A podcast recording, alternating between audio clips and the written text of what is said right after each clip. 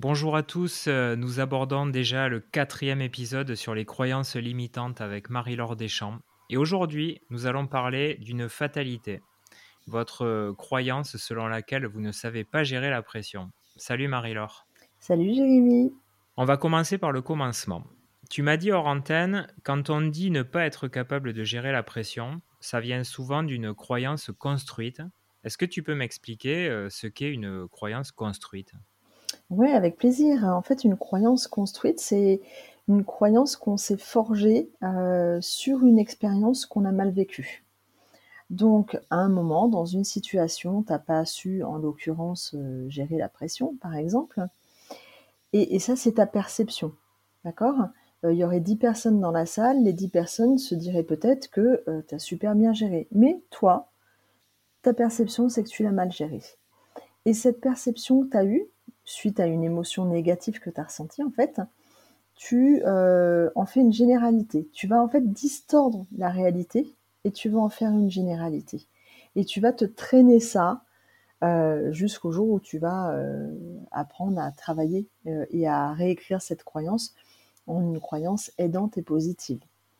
Donc en fait, l'idée c'est vraiment de transformer une croyance négative que tu t'es fabriqué en une croyance aidante et positive. Et pour faire ça, euh, souvent, moi, j'utilise, tu vois, une sorte de voyage de projection. Bah, tu gardes cette croyance avec toi pendant encore six mois, pendant un an, euh, en, gros, petit à petit, avance dans le temps et à la fin de ta vie, tu te dis, ben mince, voilà ce qui s'est passé et voilà euh, ce que j'ai pas pu faire ou pas fait comme je voulais.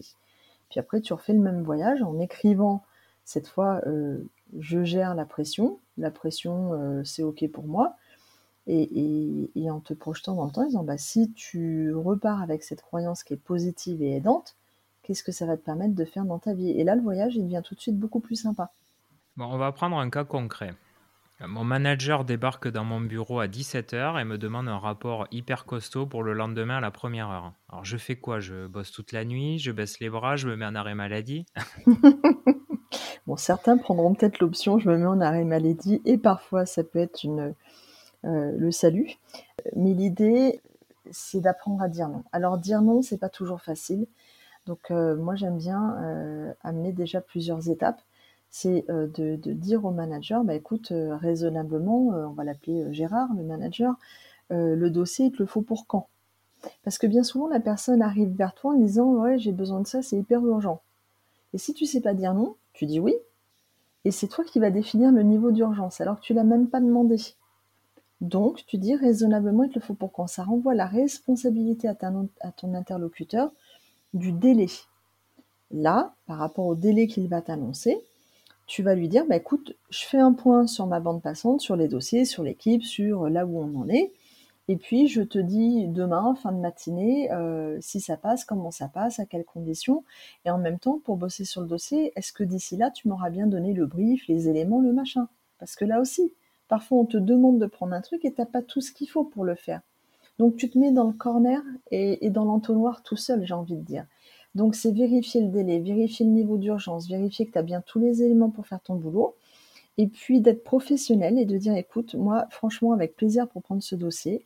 Mais là, vu euh, les conditions, vu machin, j'ai deux propositions à te faire, mais je suis pas en mesure de prendre. Et si Gérard te dit oui, mais je comprends pas, c'est pas possible, c'est inadmissible, machin, euh, c'est de dire écoute, tu me connais, je suis engagée, j'aimerais te dire oui. Mais si je te dis oui, que je te fais croire que c'est possible, je te prédis ce qui va se passer, c'est qu'à un moment tu seras déçu.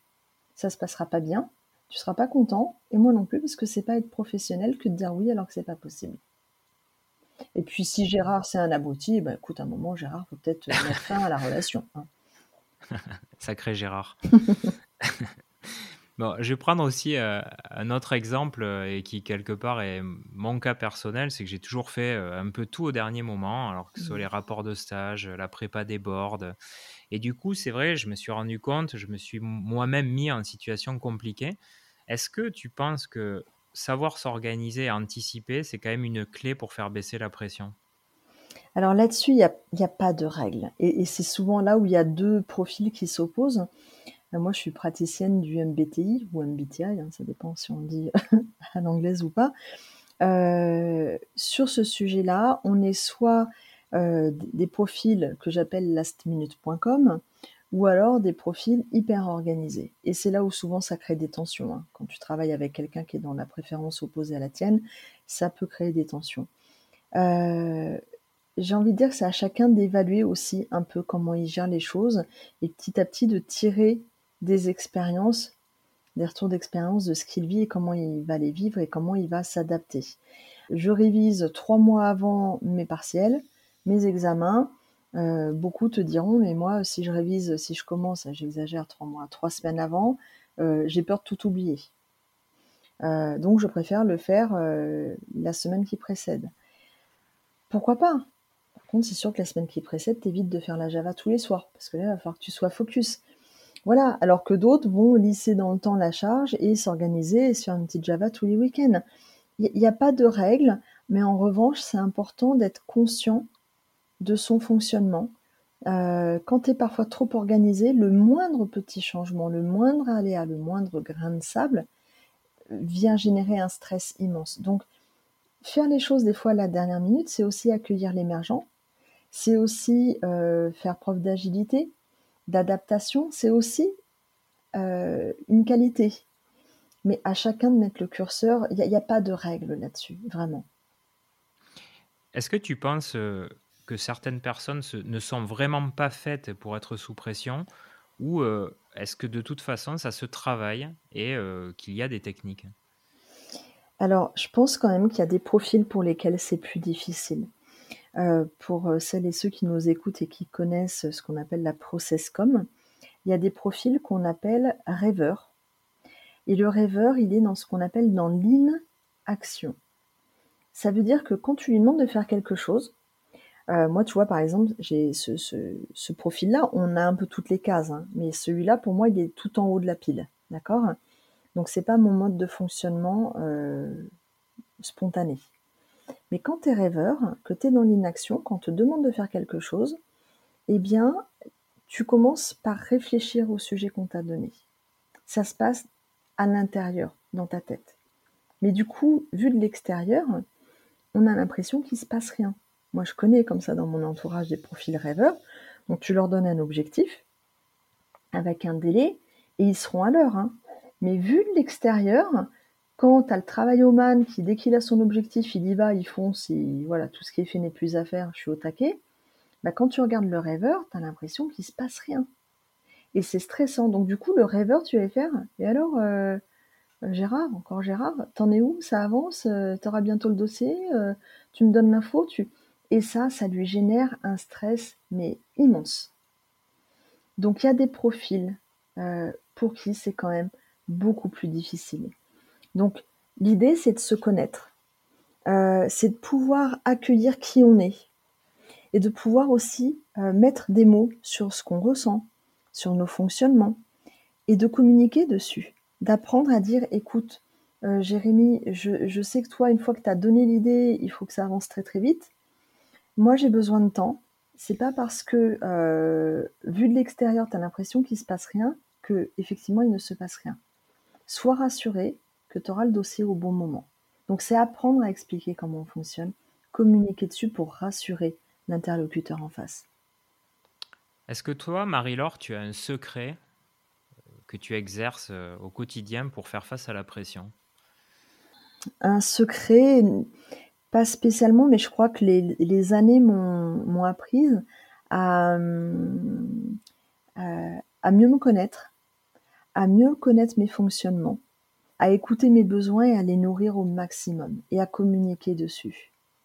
Donc si à un moment il y a quelque chose qui me met la pression, euh, d'abord, est-ce que ton... Toujours se demander euh, si ton urgence c'est la mienne? Parce que des fois on récupère la pression de l'autre si l'autre est lastminute.com et arrive en panique, vite, vite, vite, il me faut le truc. C'est pas de ta responsabilité si la personne en face de toi euh, s'y prend à la dernière minute. Pour le coup, tu disais que toi, c'était plutôt ton fonctionnement. Quelque part, bah, désolé pour toi, Jérémy, mais il n'y a pas de raison que je récupère ton mode de fonctionnement et que ça vienne me générer de la pression. Donc l'idée, euh, c'est de bien se poser dessus, de dire écoute Jérémy, on va faire un podcast ensemble, moi j'ai besoin de temps pour préparer, euh, comment on va fonctionner, est-ce que c'est ok pour toi si je te renvoie des éléments à tel moment, on se cale, voilà, toi tu poses tes besoins, moi je pose les miens. Et je crois que c'est comme dans tout, hein. la communication, c'est vraiment le maître mot pour euh, voilà expliquer comment on fonctionne, exprimer ce qu'on ressent, de quoi on a besoin, pour que tout se passe pour le mieux du monde. Ça s'apprend. Ça serait trop long à expliquer euh, comme ça en, quelques secondes ou minutes. Mais voilà, se recentrer vraiment et apprendre à, dire ce qu'on vit, ce qu'on ressent. Bien, écoute, je te remercie. C'est encore euh, une myriade de très bons conseils. Alors, pas de fatalité, les amis. Hein. nous sommes tous capables de gérer la pression. Alors après, avec plus ou moins de, capacité, hein, comme on l'a dit, on peut l'éviter, la contourner. En tout cas, il faut quand même reprendre la main sur sa santé mentale et éviter de se laisser dépasser. Personne ne doit vous mettre en position d'échec, et c'est ce que tu disais, il faut savoir aussi dire non et l'expliquer. Et dans le prochain épisode, on va euh, parler d'un syndrome, c'est celui euh, j'ai des capacités mais je perds mes moyens. Donc on se retrouve euh, pour le prochain épisode. Ça marche, Jérémy. À très bientôt. Salut.